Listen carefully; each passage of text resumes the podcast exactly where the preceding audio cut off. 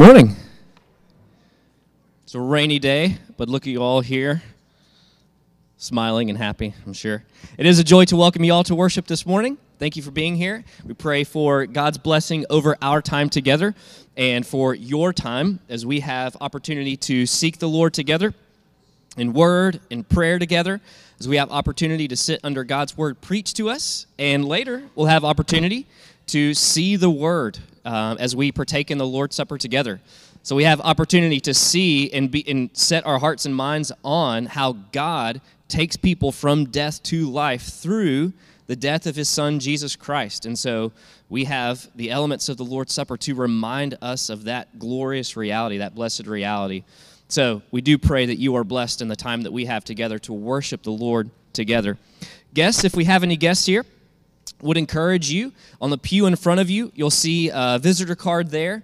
And we'd ask if you would fill out the little bit of information that's on that card. And then in between the aisles, as you exit, you'll notice uh, boxes on a table, and you can just slip those in there. And that'll just give us a way to reach out to you and see how we can minister to you here at Edgewood. And Edgewood members would encourage you as you have opportunity as you uh, look around throughout the service, make sure if you see anybody that looks unfamiliar uh, or might be a guest with us today, that you welcome them in the Lord, um, all to God's glory. A few announcements before we get started with our time in worship. One, we have a music camp for our youth coming up in June. They went last summer and they had an excellent time together, and we'll be going back again. So, for any of our youth, 6th to 12th grade, that are interested in, uh, in music, uh, I would encourage you to think about the trip. And if you would like more details, you can see uh, Andy Johnson, and he'll give you some more details and info on the camp. And then choir will be starting back up next Sunday, February 11th at 4:30 p.m. So if you're interested in singing in the choir, that will be next uh, next Sunday, 4:30 p.m. They'll be preparing songs for our Good Friday service, and then for a concert that they'll do later in April uh, called the Hymns of Faith. And then tonight, tonight's uh, a big evening for Edgewood. So for all members, we have our members meeting tonight at 6 o'clock here in the sanctuary. We'll have childcare available for ages 3 and under. So uh, here in the sanctuary member meeting, would encourage you to be there. Our member meetings are always extremely beneficial, encouraging times to be together. So if you're able, uh, please be here tonight at 6.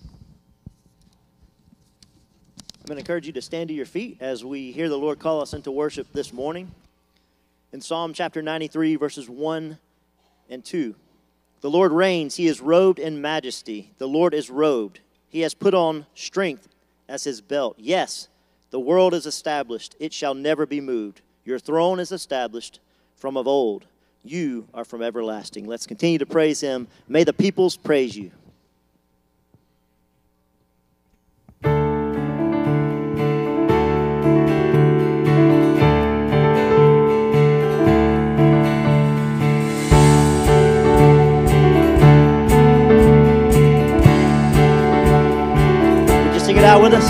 You have called us out of darkest night into your glorious light, that we may sing the wonders of the risen Christ.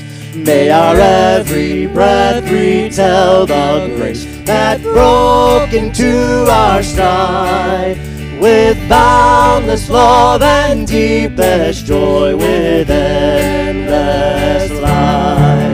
May the praise you, let the nations be glad. All your blessings come that we may praise, may praise the name of Jesus. You sound great. Let's keep it up to him this morning. All the earth is yours and all with each harvest is your own. And from your hand we give to you to make Christ known. May the seeds of mercy grow in us for those who have not heard. May songs of praise fill lives of grace to spread your word. May the you. Let the nations be glad. All your blessings roll and we may praise. May praise the name of Jesus. It is a privilege to declare your praise and your name. Amen. Let's proclaim that. It's our holy privilege to declare your praises and your name to every nation, tribe, and tongue. Your church proclaim. May the peoples praise you. Let the nations be glad. All your blessings go that we may praise, may praise the name of Jesus. We say holy. Holy,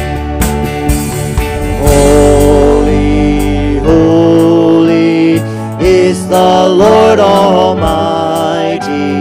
Worthy, worthy is the Will you sing it louder to him? Holy, holy. Holy,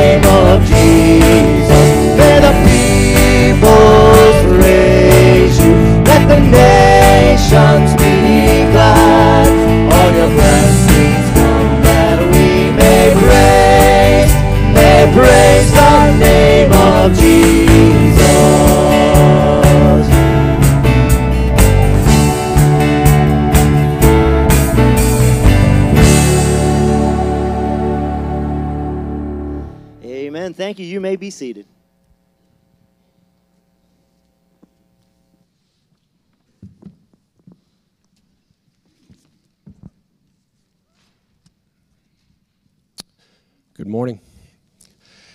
I'm going to lead us in uh, prayer confession, uh, but if you want to turn to Isaiah 1 uh, for our verse reading of pardon of assurance.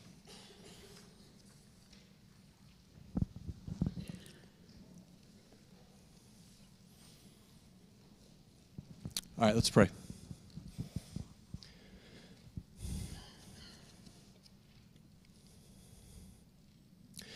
Father, we, we know that, that you are the Holy One. And you call us to be holy in, in all our conduct, in all our behavior. And so, Father, we ask for your forgiveness in those times that we are not. When we behave angrily with our children, when we behave selfishly with our spouse, when we behave dishonorably with our friends, behave in disobedience to our moms and dads, behave in unforgiving ways to others. Ultimately, against you and only you have we sinned. Father, would you hear our cries for help? Help us to come to a place of true repentance. Help our heart to be more contrite. Help us to really understand what your word says about our weakness that your pleasure is not in strength of man, but that you delight in those who are broken. We look to you in our weakness and cry, Abba, Father, that your favor is on the humble and contrite in spirit. So I ask uh, for this for myself and for our Edgewood family, that you would transform our heart attitude as we come to you this morning and as we daily flee to you. You are merciful. It is who you are, and so we have confidence in you to have mercy on us and to forgive us. In Christ's name we pray. Amen. All right, uh, please turn to Isaiah 1, verse 18. Come now, let us reason together, says the Lord. Though your sins are like scarlet, they should be as white as snow. Though they are red like crimson, they should be as wool. I'm going to ask if you would uh, stand to your feet as we continue to praise the Lord through song, as we confess that He will hold us fast.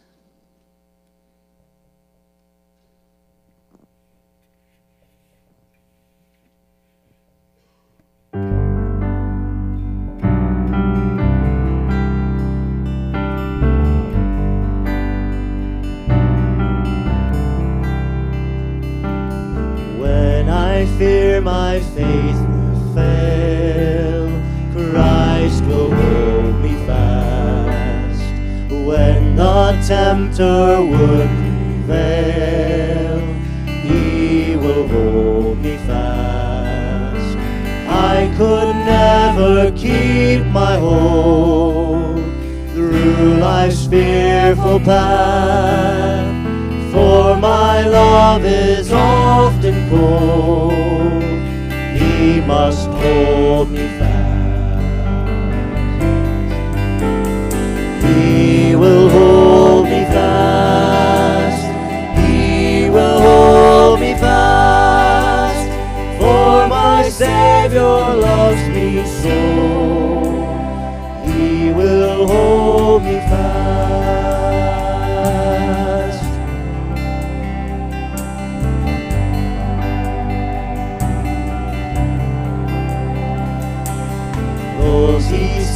are his delight. Christ will hold me fast. Precious in his holy sight. He will hold me fast. He'll not let my soul be lost. His promises shall last. Bought by him at such a cost.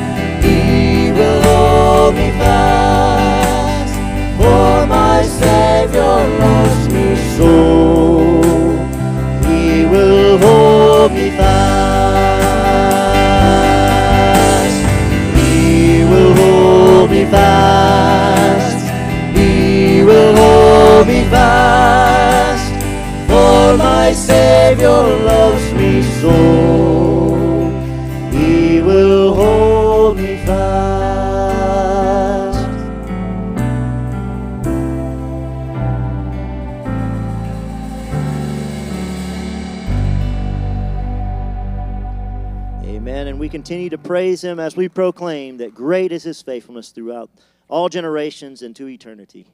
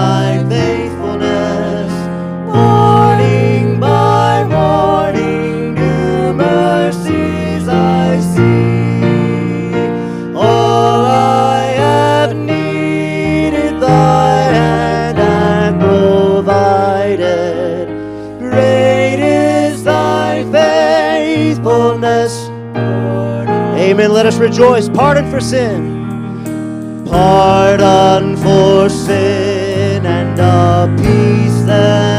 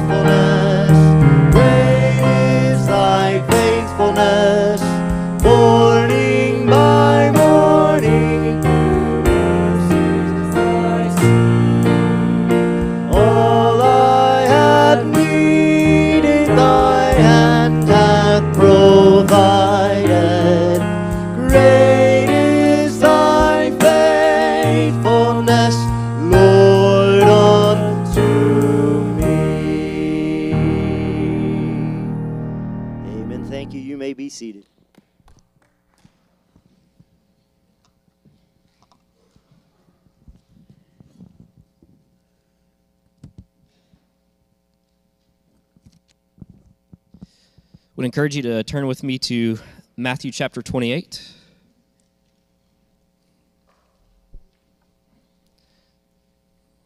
Matthew chapter 28.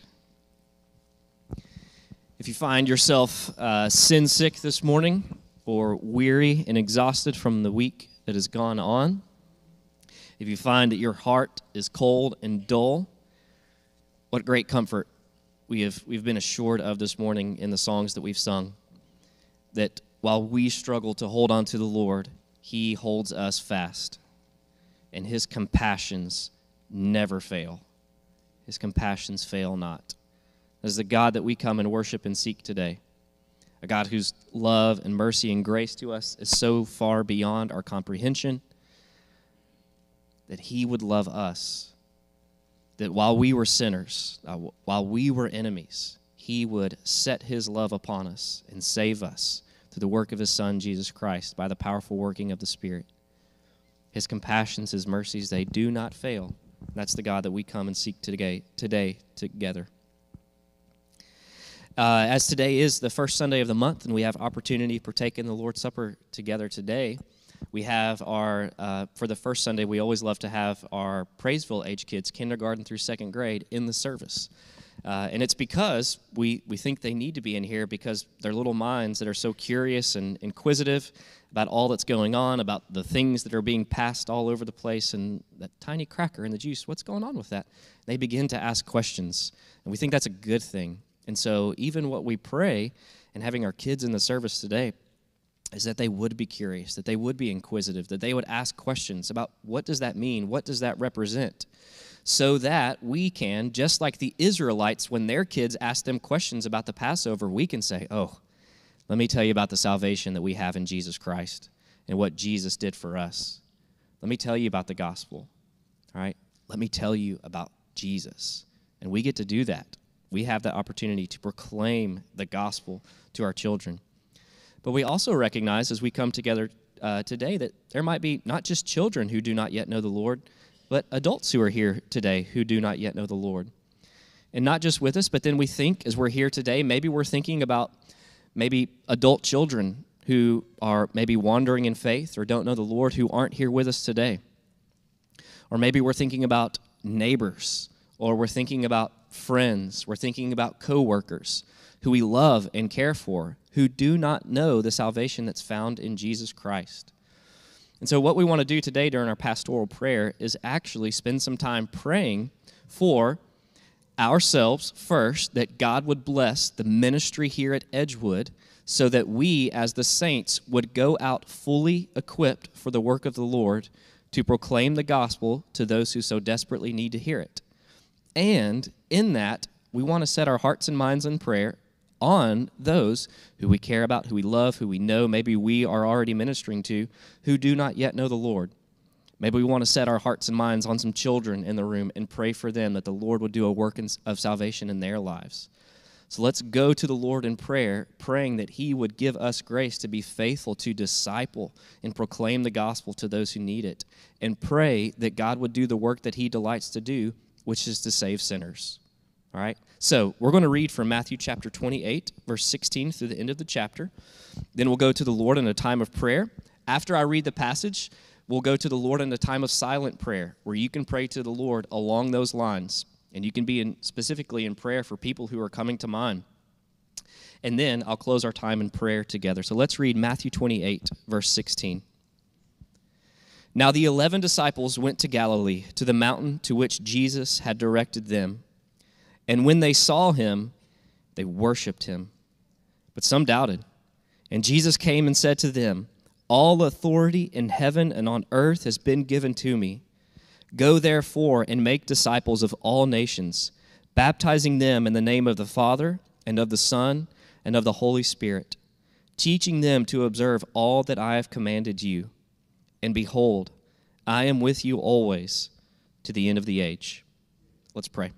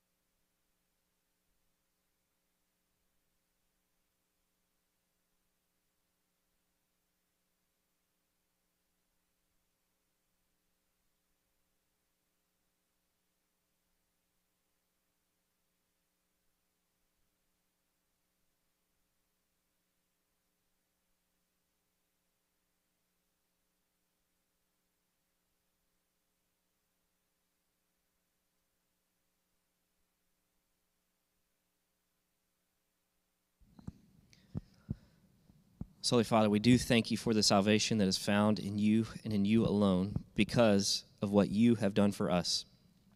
While we were yet sinners, Christ died for us, not because of anything within us that was deserving or earning of such love and such a sacrifice, but rather we were completely deserving of judgment for our sins. But out of love, according to your great mercy, you, Father, set your love upon us and sent your Son to take upon himself our sins, to become the propiti- propitiation for our sins that we so desperately needed, to take upon himself the wrath that we deserve for our sins so that we could be forgiven, so that we could be cleansed, and so that we could be reconciled to you. And we thank you that you have sent to us your Holy Spirit who pours that love into our hearts who brings, as the Spirit of truth, that truth to our hearts, that we might know it, believe it, confess it within our hearts. And so we thank you that you have brought us into the salvation that's found in you and in you alone. In that, Lord God, we pray that you would continue to mature us, build us up, that we might be equipped for every good work. Lord God, as we come today and are encouraged to sing, these glorious truths about who you are and what you've done and what you're doing in our lives as we sit under the word preached, as we see the word in the Lord's Supper. We pray that we would be people who then go out after experiencing such a great love in you, that we would be desirous to share your love in proclaiming the gospel and preaching the gospel to those who so desperately need to hear it. As we saw in 1 Peter today in Sunday school, you bring you delight to bring people from death to life through the preaching and proclaiming of the good news of Jesus Christ. So would you help us to be faithful to go and proclaim and to make disciples? Lord God, would you cause us to be faithful to make disciples within our households, to our children? Would you help us within our houses to point our children to Jesus Christ? And would you help us as a church to come alongside the families that are here represented today to disciple and point, come alongside these parents and grandparents to point others, more children, to Jesus. Would you help us? Lord God, we also pray that you would give us grace to build relationships and to get to know the people around us, whether it be neighbors, whether it be friends, whether it be coworkers, people we interact with at school and different events and extracurriculars. Lord God, would you bless us with opportunity and help us to be faithful to proclaim the gospel again to those who are lost, who are dead in their sins, who desperately need to know of the salvation that's found in Jesus. And help us to disciple, teaching them to observe all that you have commanded us. So, Lord God, would you cause us here at Edgewood and the churches in this area to become increasingly faithful to you in proclaiming the gospel? Would you bless us today? Would you be glorified and exalted in our time together and even be sanctifying us and drawing some to salvation? We would pray. So bless this time for your glory and for our good in you. In Jesus' name, amen. Amen. Now that you've had time to rest those legs, we're going to stand again as we continue to praise our Father through song. Christ is our true and better.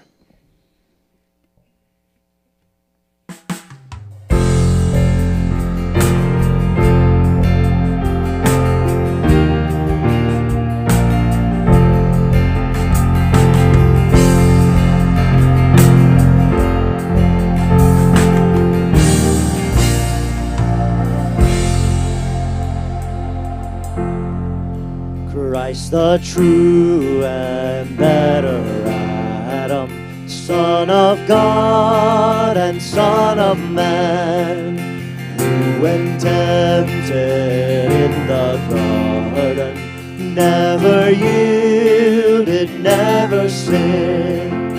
He who makes the many righteous brings us back to life again. Dying, he reversed the curse, and Isaac, crushed the serpent's head. Christ the true and better rising, humble son of sacrifice,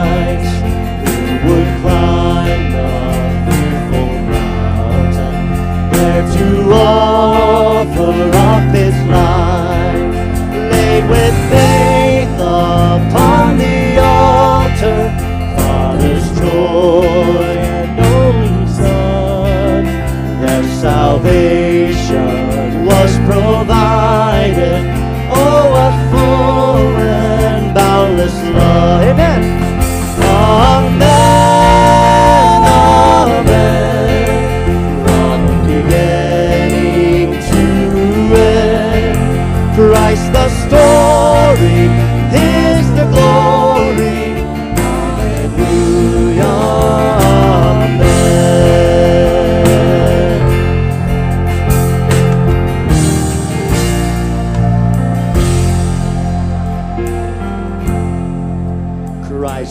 true and better Moses, called to lead a people home, standing bold to earthly powers, God's great glory to be known. With his arms stretched wide to heaven,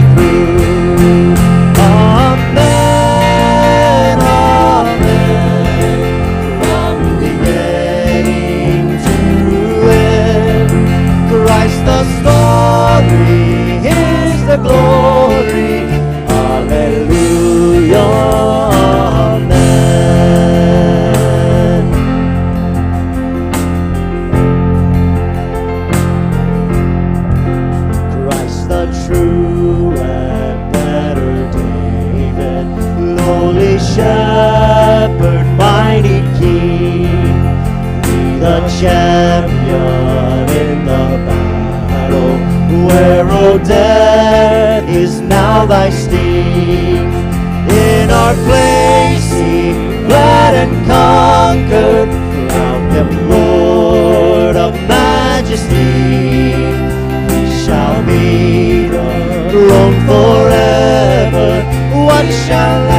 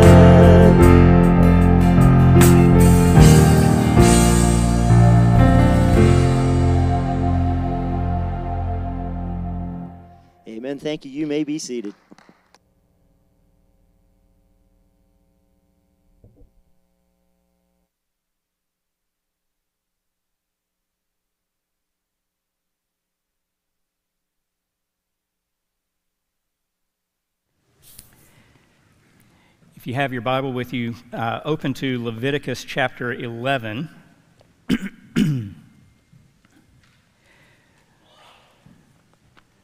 Leviticus chapter 11.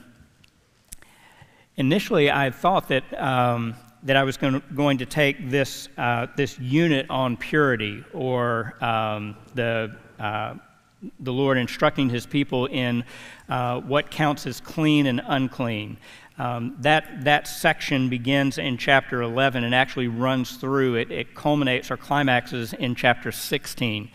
Uh, but the, the more that I read over and, and over again, uh, chapter 11 is just such an odd chapter for most of us, right? Talking about the, the kinds of animals you can eat and not eat. It seems so random and so detached or disconnected from anything that it seemed like it might be good just to spend a little bit of time in chapter 11 and then maybe next week uh, try to take the, uh, the rest of the unit together um, to dig in uh, to some other angles about what it means for God's people to be clean and pure. So let's do this. Excuse me. Um, I'm going to read not, not every verse in this chapter, but a good section of it. We'll, we'll hop around so that you get a good feel for what's here and then we'll pray. Hang on just a second.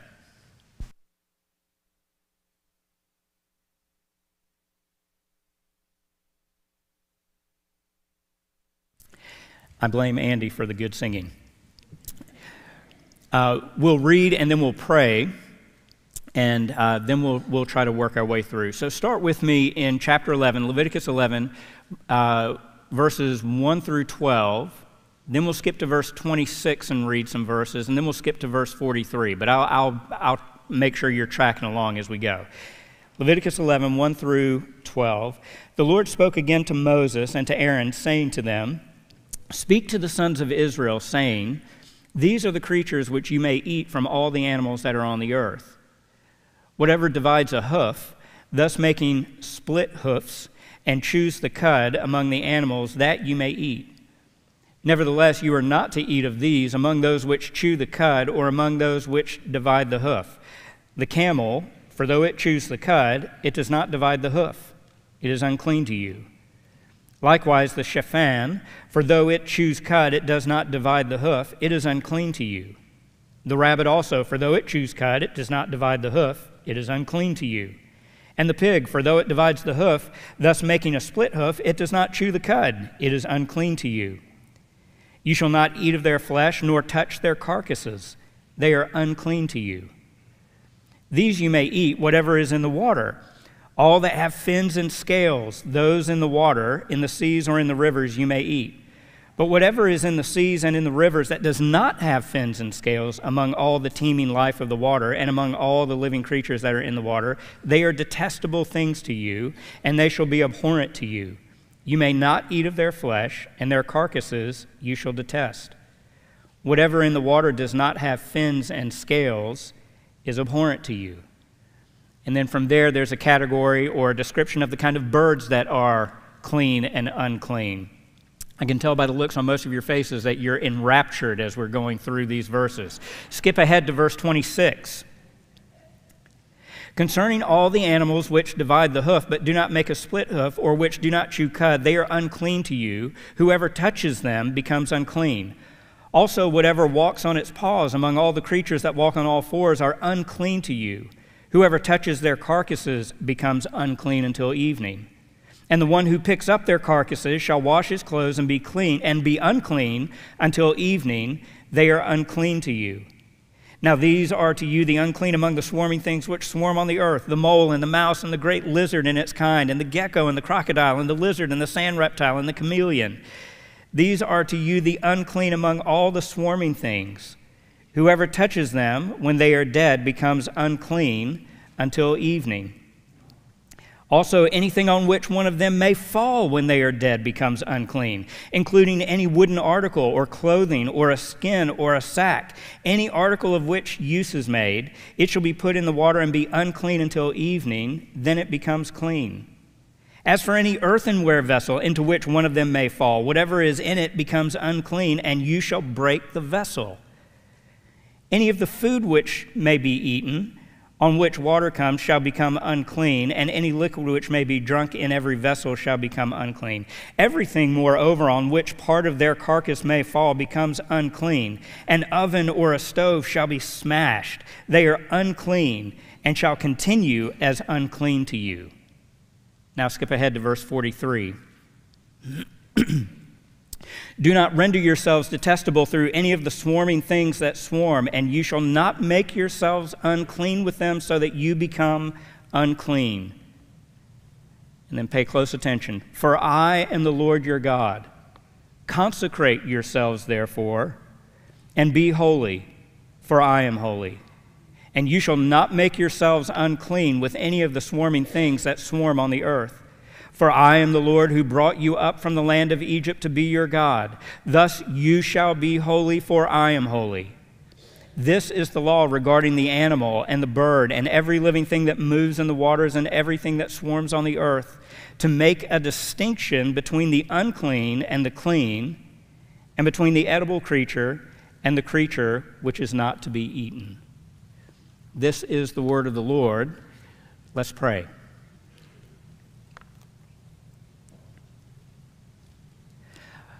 Father, would you help us to see with greater clarity, perhaps to a greater degree, just how far removed we are from you in your holiness?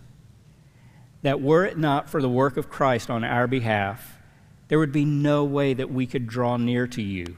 There certainly would be no way that we could enter into your presence and hope to remain. We thank you for the blood of Christ. We thank you for the washing of the water of your word and your spirit that makes us clean. May we praise you and rejoice in this chapter here in Leviticus today as we see the gospel being preached and declared in the forerunner to the ministry and work of Christ. And it's in his name we pray. Amen. One of the things that might help us is to consider the way that Leviticus is beginning to unfold or has been unfolding up to this point. Remember, Leviticus is very much part of the storyline, the narrative of Israel's history, and how God has redeemed a people for himself, not just to free them from slavery, but to free them from slavery so that they can enjoy a relationship with him in his presence and in full fellowship. So, God tells his people to build a tabernacle so that he can dwell among them. That's completed by the end of Exodus 40, but Exodus 40 ends with the glory of the Lord filling the tabernacle such that not even Moses can come in. How will a sinful, unholy people be able to approach or draw near a holy God like this? And Leviticus opens by saying that the Lord called to Moses and in the first seven chapters explains to Moses how it is that sinful, unholy people will be able to approach a sinless, holy God. It will be by way of sacrifice. A substitute must be made to atone for your sins. But then God's holiness is such that as sinful people like you and I come to draw near in worship, even with the best of intentions, we are not qualified even to bring and to offer up our own sacrifice to the Lord. That is how holy he is. And so the only way that he can receive a sacrifice from us is if there is a priest set aside, made holy for that specific ministry to receive from the people and to offer up on their behalf sacrifices that make it possible for them to enter near to the Lord. The priest must be made holy. The priest must be set apart for this special work. And then, as we saw last week, God's holiness is such that even for those priests who have been given the freedom or have been qualified, set apart to minister within the tabernacle, to even enter in within the tent, even those individuals, if they walk in disobedience, if they defile or in any way diminish the glory and the holiness of God, even they cannot stand in the presence of God. Aaron's two sons disobeyed the Lord in chapter 10, and they are struck dead on the spot.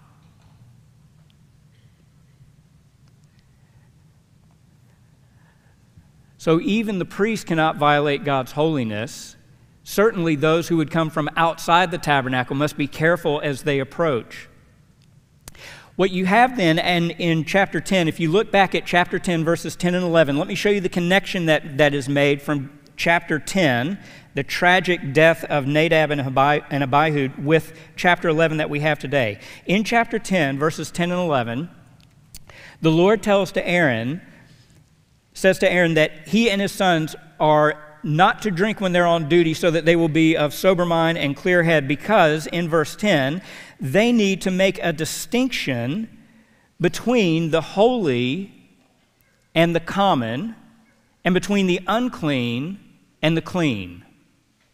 They need to be able to know the difference between the holy and common, the unclean and the clean. And then if you look in chapter 11, skip down to the end of the chapter in verse 47. All of these laws about the animals, the Lord says at the end of chapter 11, is to make a distinction between the unclean and the clean. Exactly what he said in chapter 10. So, in light of the fact that God has struck down two of the priests to show and to demonstrate that His holiness cannot be toyed around with, that His glory is of infinite importance.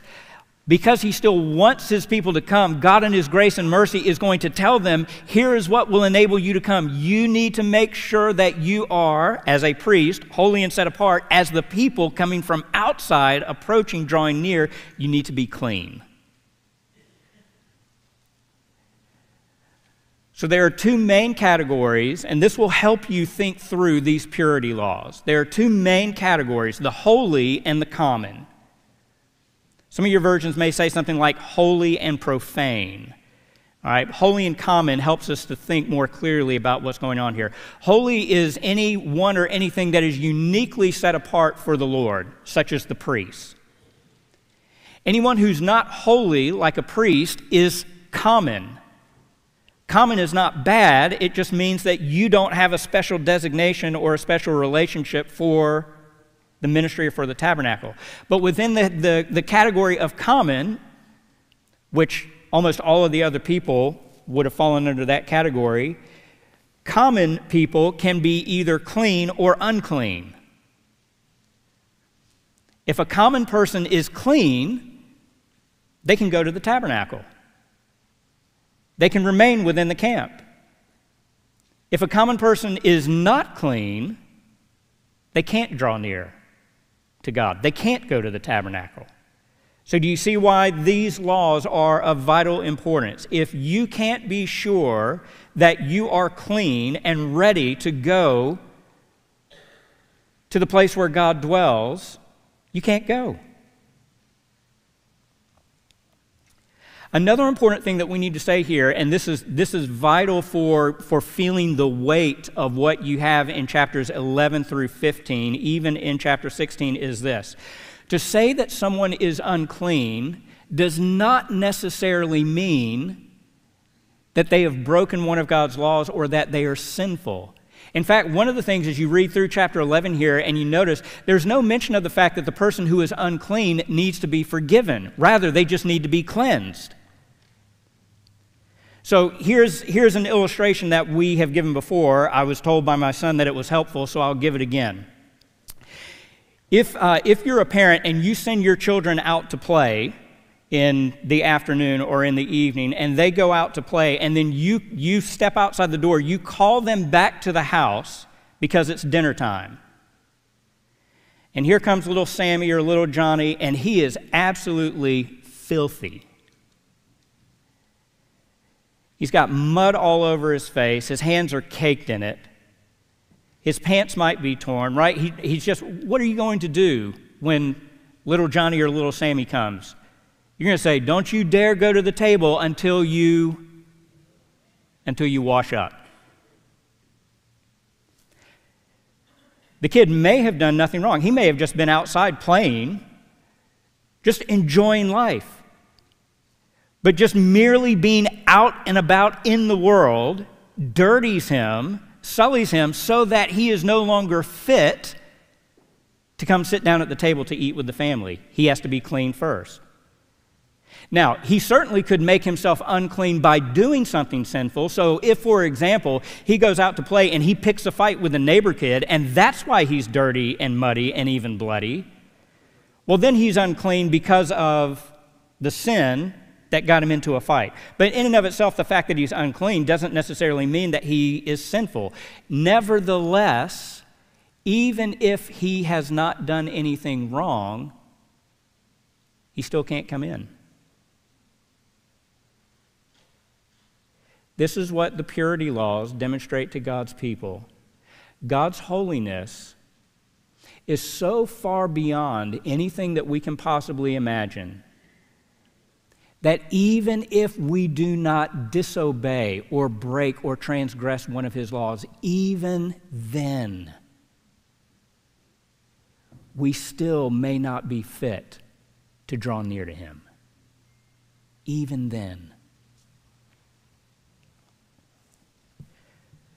So, all of this, as strange and odd as what it sounds in chapter 11 about the division of animals into clean and unclean, what you can eat and what you can't eat, what you can touch and what you can't touch, understand even this, as odd as what it sounds to us, even this is a way that God is ensuring that His people will be made fit for His presence.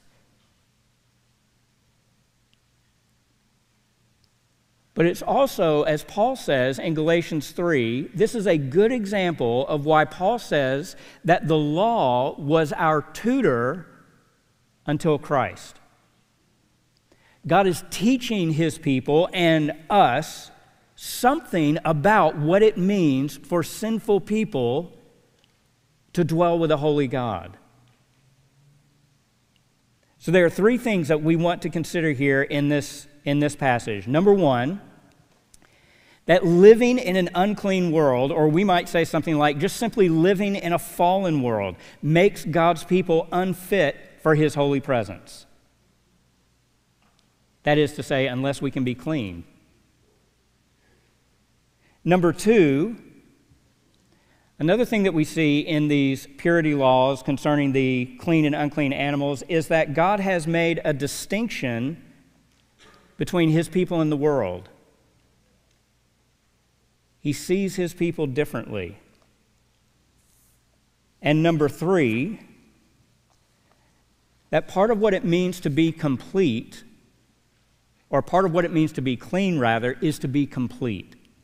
That is, complete and whole, without any mixture or confusion or contaminant. So, number one, living in an unclean world makes God's people unfit for his holy presence. If you start at the end of the chapter, in verses 44 through 47, Notice that the explanation that God gives for these purity laws regarding the animals and regarding what they can and can't eat starts in verse 44 saying, For I am the Lord your God. Consecrate yourselves, therefore, and be holy, for I am holy. You will not make yourselves unclean with any of these things.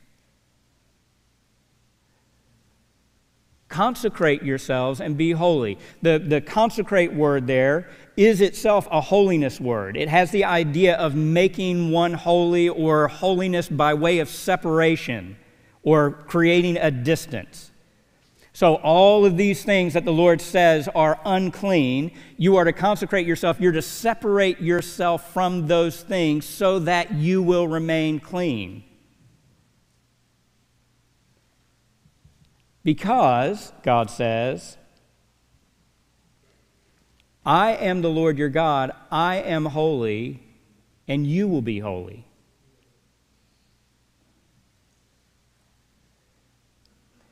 God intends for his people to know him and to enjoy him. But if God is essentially holy, no one can know him or enjoy him who, in some way, is not holy themselves.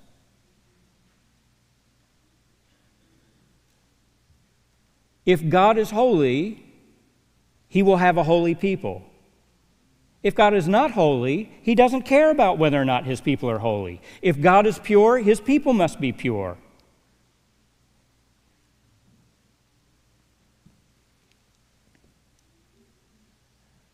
But for all of this, for all the, the emphasis on the drawing near, on enjoying the presence of God, of knowing Him and being like Him, for this reason, because I am not like any other God, you cannot be like any other people. You must be different and distinct, just like I'm different and distinct.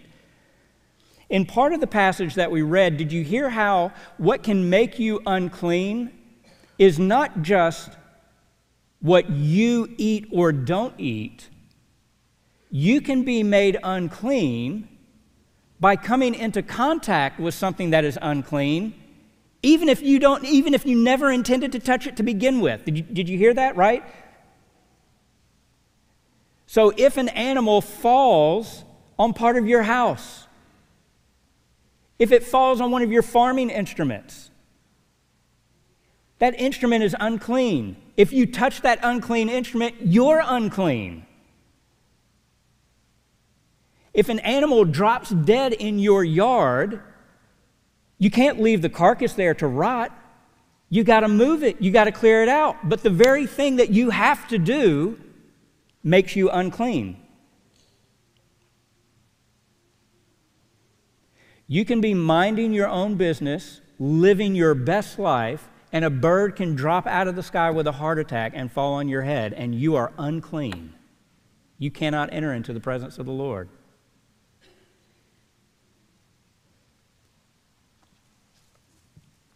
I think one of the things that the Lord is communicating to his people in all this is to say that the distance between me and my holiness and you, creatures living in a fallen world, is such that merely living a normal life in a fallen and broken world exposes you and dirties you and contaminates you and makes you unworthy to come into my presence.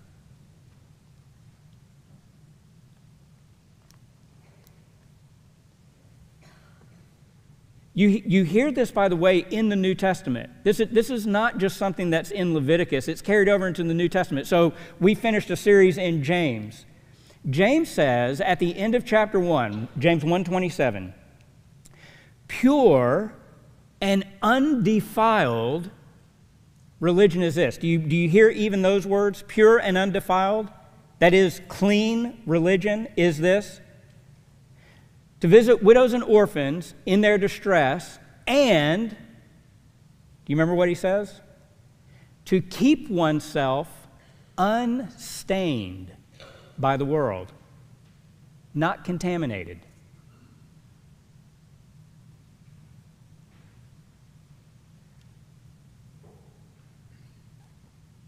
Any of us who take with any kind of seriousness, seriousness the holiness of God knows exactly what this is the point that, that is being made here.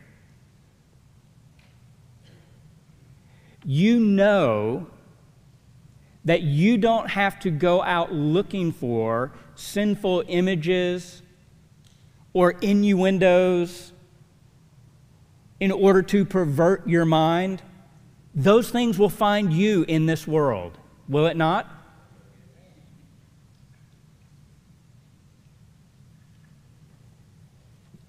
Sometimes you can't even go into the checkout line at the grocery store without the filth of this world contaminating you. Songs on the radio, programs, commercials on TV, what we have on Netflix or on streaming, social media, TikTok, Instagram, all these things, just going about in the world, not even looking for sin, doesn't mean that sin won't find us.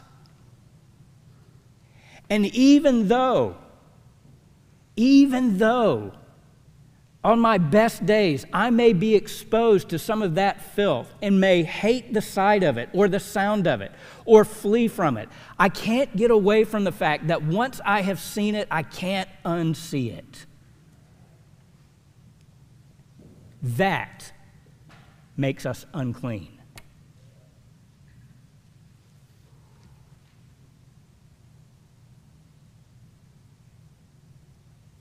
Even if you never went looking for sin, you would not be clean enough to approach the presence of God.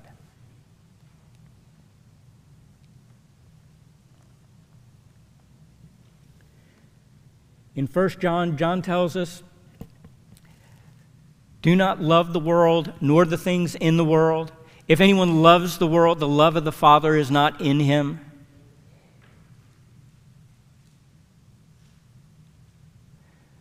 What about can I, can I love the Father and love a little bit of the world?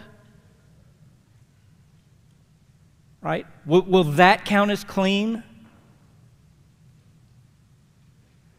Do any of you recognize that on any given moment of the day, your heart, whether you will it to do that or not, your heart is pulled in directions that are not from the Father?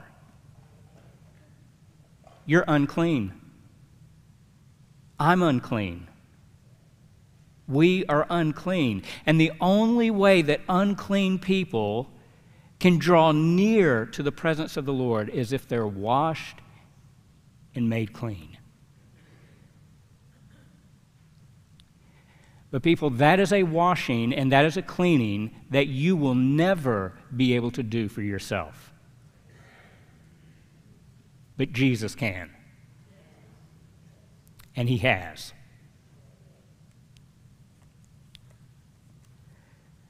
Number two, not only are we contaminated, not only do we wrestle with the dirt and the filth, the uncleanliness of this world as creatures of this world, still trying to enjoy knowing and fellowship with God. Not only does the, the worldliness around us affect our ability to do that, but God is also indicating that one of the reasons that He wants His people to be different is not simply so that they can know Him and enjoy Him. That is true. It's not simply because He has redeemed them, but because He has made a distinction between them and all the other peoples of the world. Go back again to the end of Leviticus 11. After saying in verse 44, I am the Lord your God, consecrate yourselves therefore and be holy, for I am holy, he says in verse 45, For I am the Lord who brought you up from the land of Egypt to be your God. Thus you will be holy, for I am holy.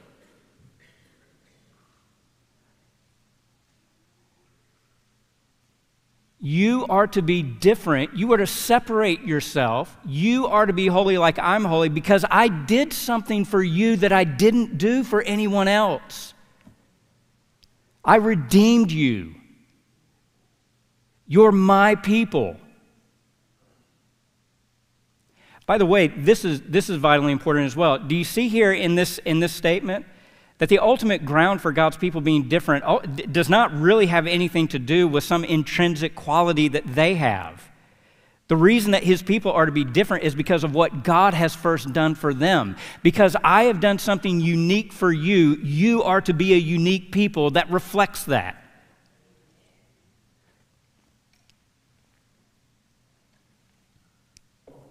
Flip, an- flip another few pages over to Leviticus chapter 20 down to verse 24.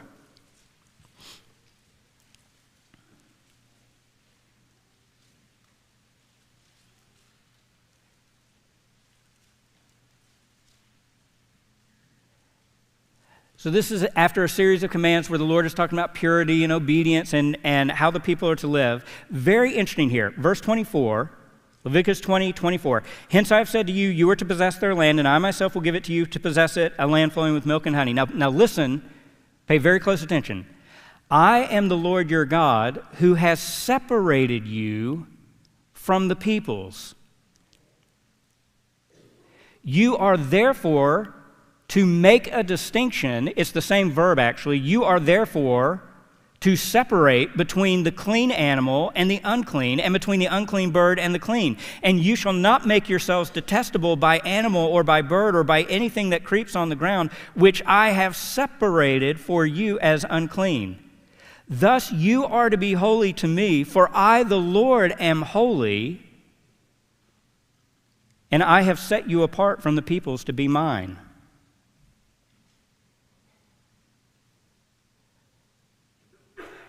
One of the things that God is doing here, in other words, by giving them clean and unclean animals, by saying you can touch these, you can eat these, but you can't touch those and you can't eat those, is to communicate to them the idea the reason that we live this way is because of the way that God has treated us.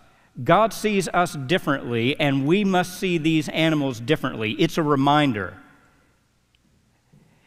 Every time you sit down to the table to eat, and only certain foods can be put on the table, you're being reminded that only certain people have been given the privilege to enter into God's presence.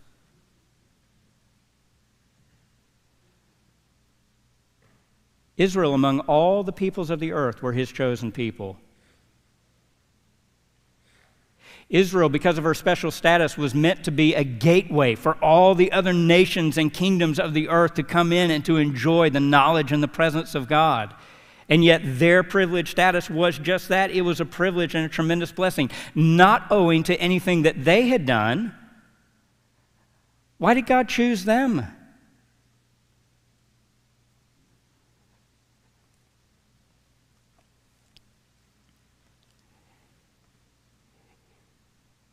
It is a way to say that our lives are different because of something different that God has done for us.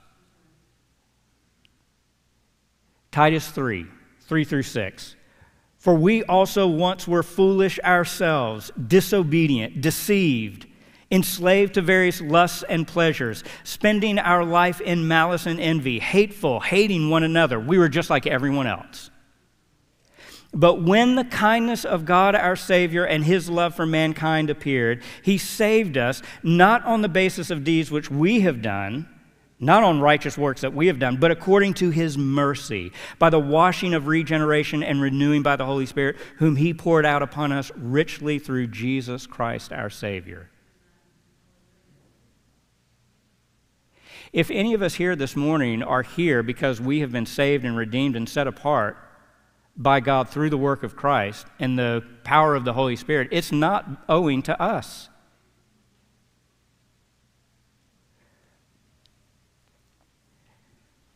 Peter even goes so far as to say that once you were not a people, but now you are the people of God. You had not received mercy, but now you have received mercy. By the way, just to drive this point home a little bit further, think of, think of it this way. One of the things, to, one of the temptations in Leviticus 11, when, you, when you're reading about the clean and the unclean animals, once again, and this, this is what we're trying to work against, is to, is to follow, is to begin to develop or cultivate the idea that what makes these animals clean is that they're in some way better than the unclean animals. But that just won't work, will it? Because all of the animals that are mentioned in chapter 11 is what God made in the very beginning in chapter 1, and He declared it good.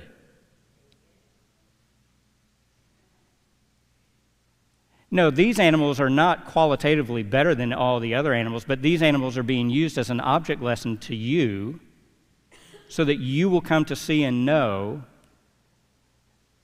that God sees a difference between his people and the rest. And then, number three,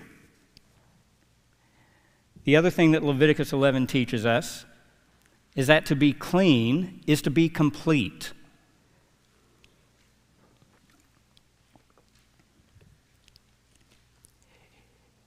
It seems to be entirely possible that God could have chosen any number of animals, could have, could have made these animals clean and these unclean, or even flipped it, right? Made these clean and those unclean, right? He, he could have done it anyway, but he did it this way. And so that's led to no shortage of discussion in terms of trying to figure out is, is there some sort of hidden meaning or is there, is there a reason that God designated these animals clean but these unclean since He made all of them and declared them all good? One of the things that's very interesting as you look through here, and we read it as we were going through, you, do you remember as he goes through sort of these big group classifications land animals, water creatures, birds, so on and so forth? With the land animals, he says, there are two fundamental qualities that they have to have. They have to have a divided hoof, and they need to chew the cud. Okay? What if they have a divided hoof, but they don't chew the cud? Nope, unclean. Oh, what if they chew the cud, but they don't have a divided hoof? Unclean. All or nothing.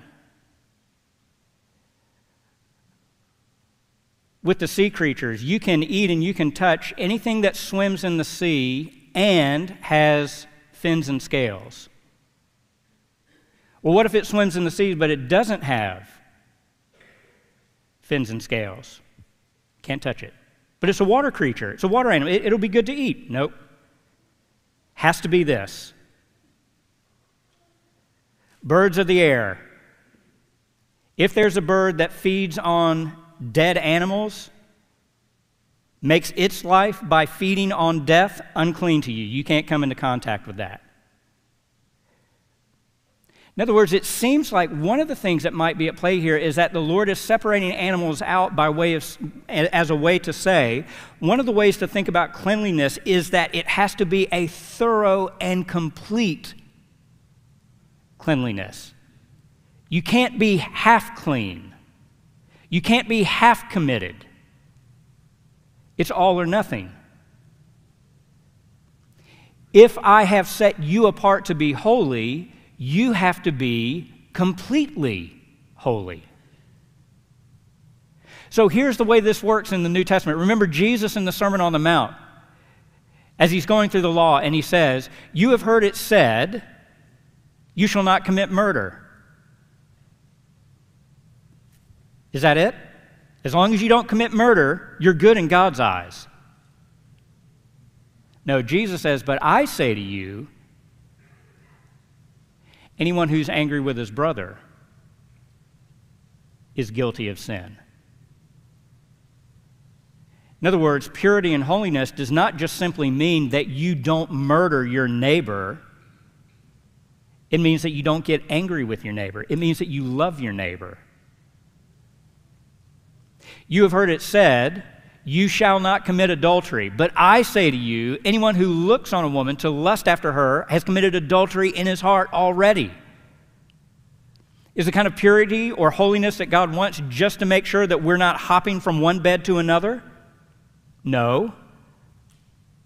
Complete and utter purity, not just in your external behavior, but even in the inner mind and in the inner heart.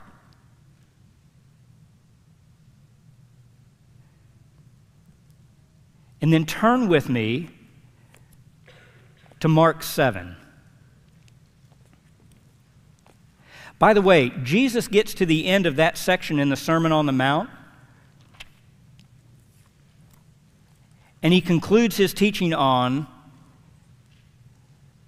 the perfect righteousness that his people are to have and says by saying, Therefore, you shall be perfect as your heavenly Father is perfect.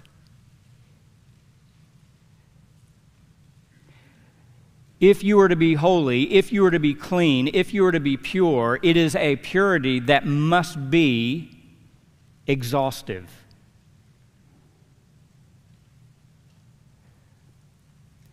Mark chapter 7, start with me at verse 14.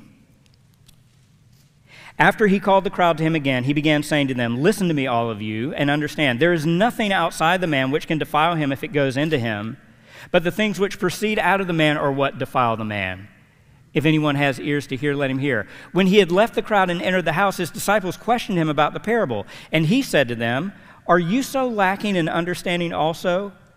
Do you not understand that whatever goes into the man from outside cannot defile him? Because it does not go into his heart but into his stomach and is eliminated. And then notice, thus he declared all foods clean. He suspended Leviticus 11 because Leviticus 11 had served its purpose. But look at what he goes on to say. Verse 20, and he was saying, That which proceeds out of the man, that is what defiles the man. For from within, out of the heart of men, proceed evil thoughts, fornications, thefts, murders, adulteries, deeds of coveting and wickedness, as well as deceit, sensuality, envy, slander, pride, and foolishness. All these evil things proceed from within and defile the man.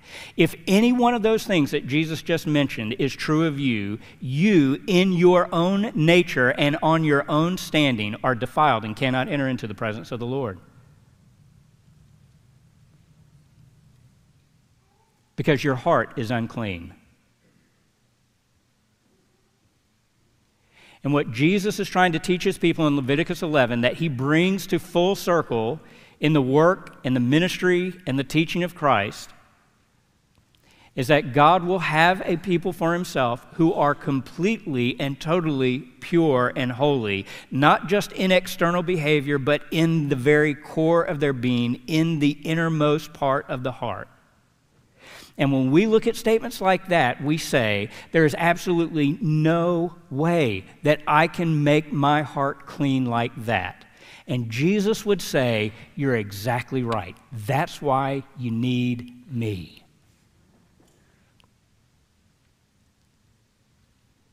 And that's what we are about to celebrate now that the Lord has made a way for us to draw near into his presence by providing a clean meal through the body and blood of his son so that having been having feasted on the work of Christ we can be purified and made clean so that we can know and enjoy the Lord forever.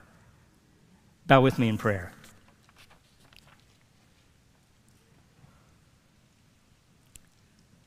Father, as we turn our attention to the Lord's table, would you help us to see that were it not for the cleansing work of your Son, we would not be able to draw near to eat, to have fellowship with you, and to enjoy our fellowship with you with one another. Thank you for the way that you have opened up for us. Thank you for your cleansing work. In Christ's name, amen.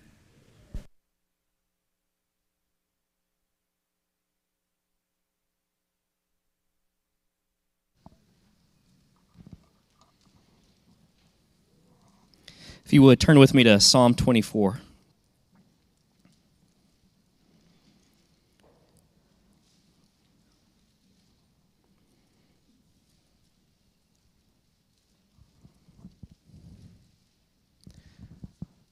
Psalm 24.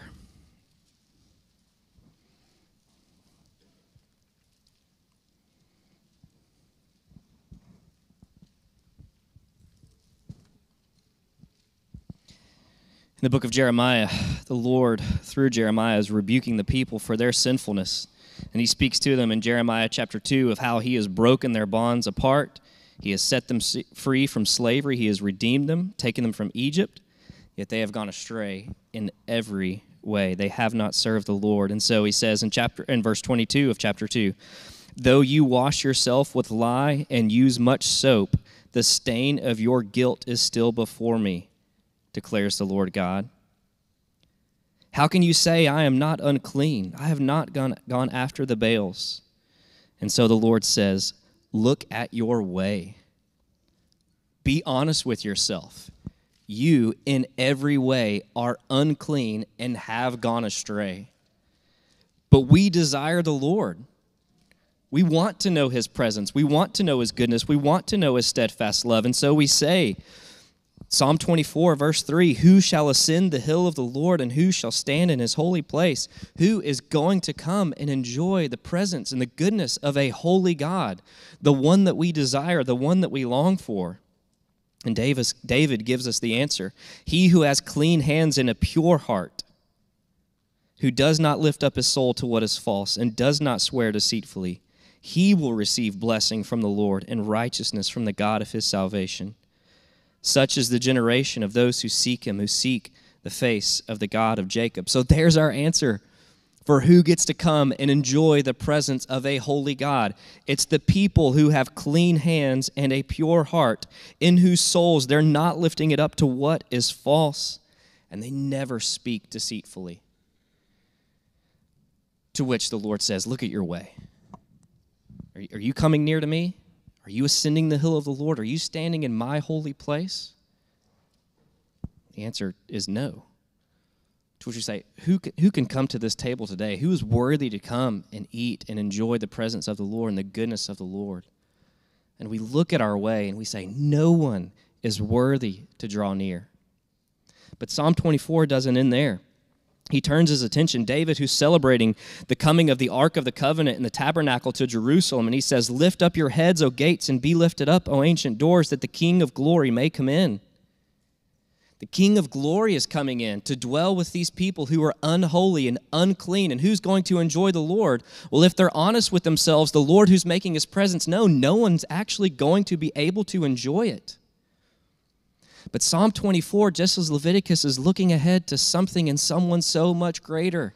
Because there would come a time when far more than the Ark of the Covenant would be ushered into Jerusalem.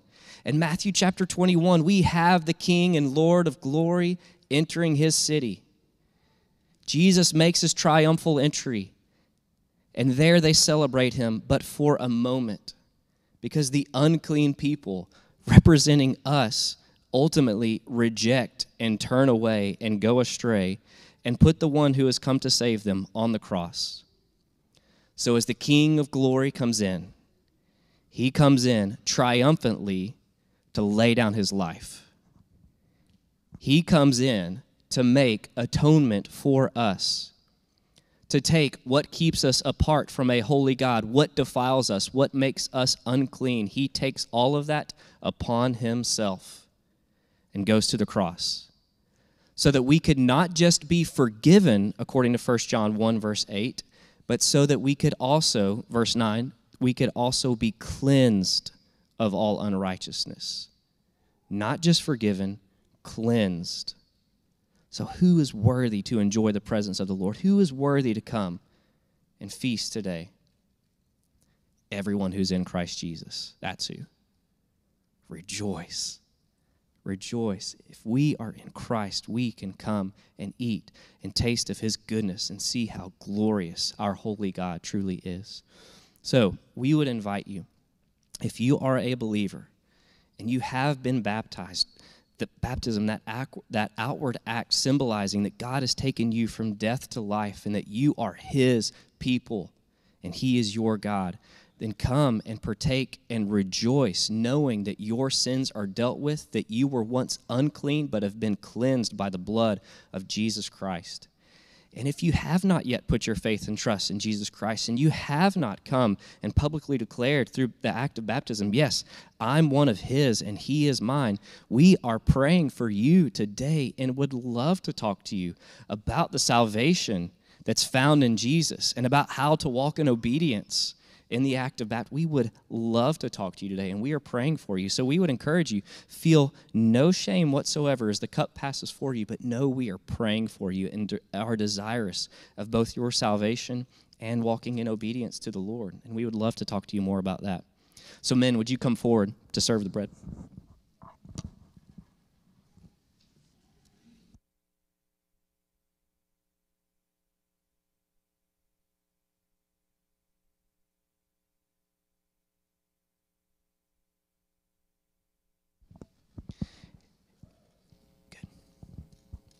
As you would, would you hold on to the bread as we pass it out, and we'll partake, partake together when they return.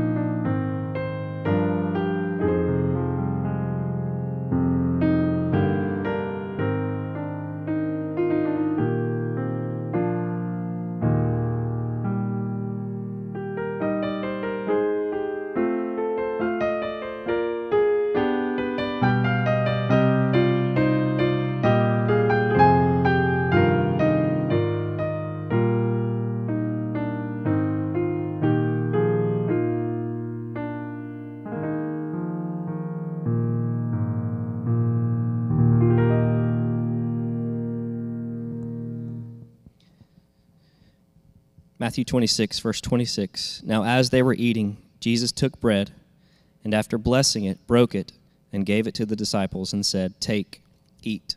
This is my body.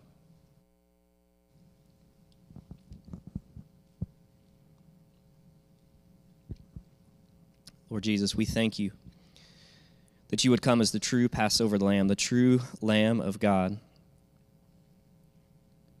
to take upon yourself all that made us unclean, to become sin on our behalf so that we could be made righteous, so that we could be cleansed, so that we can come and be reconciled to the Father.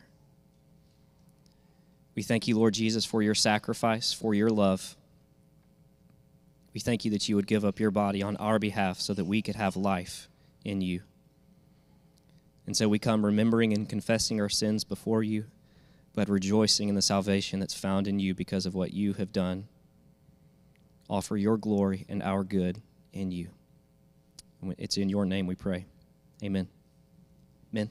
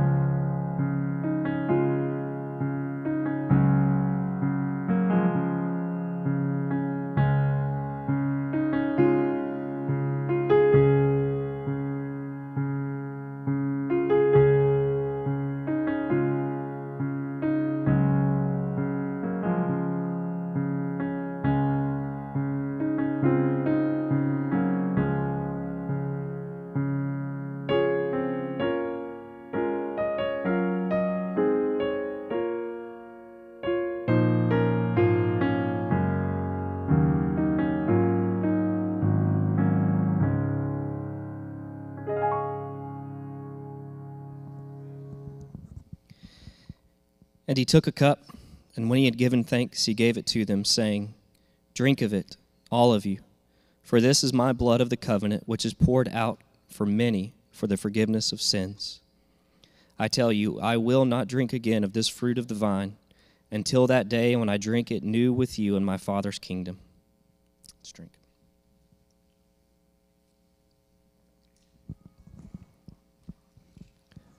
Lord Jesus, as we come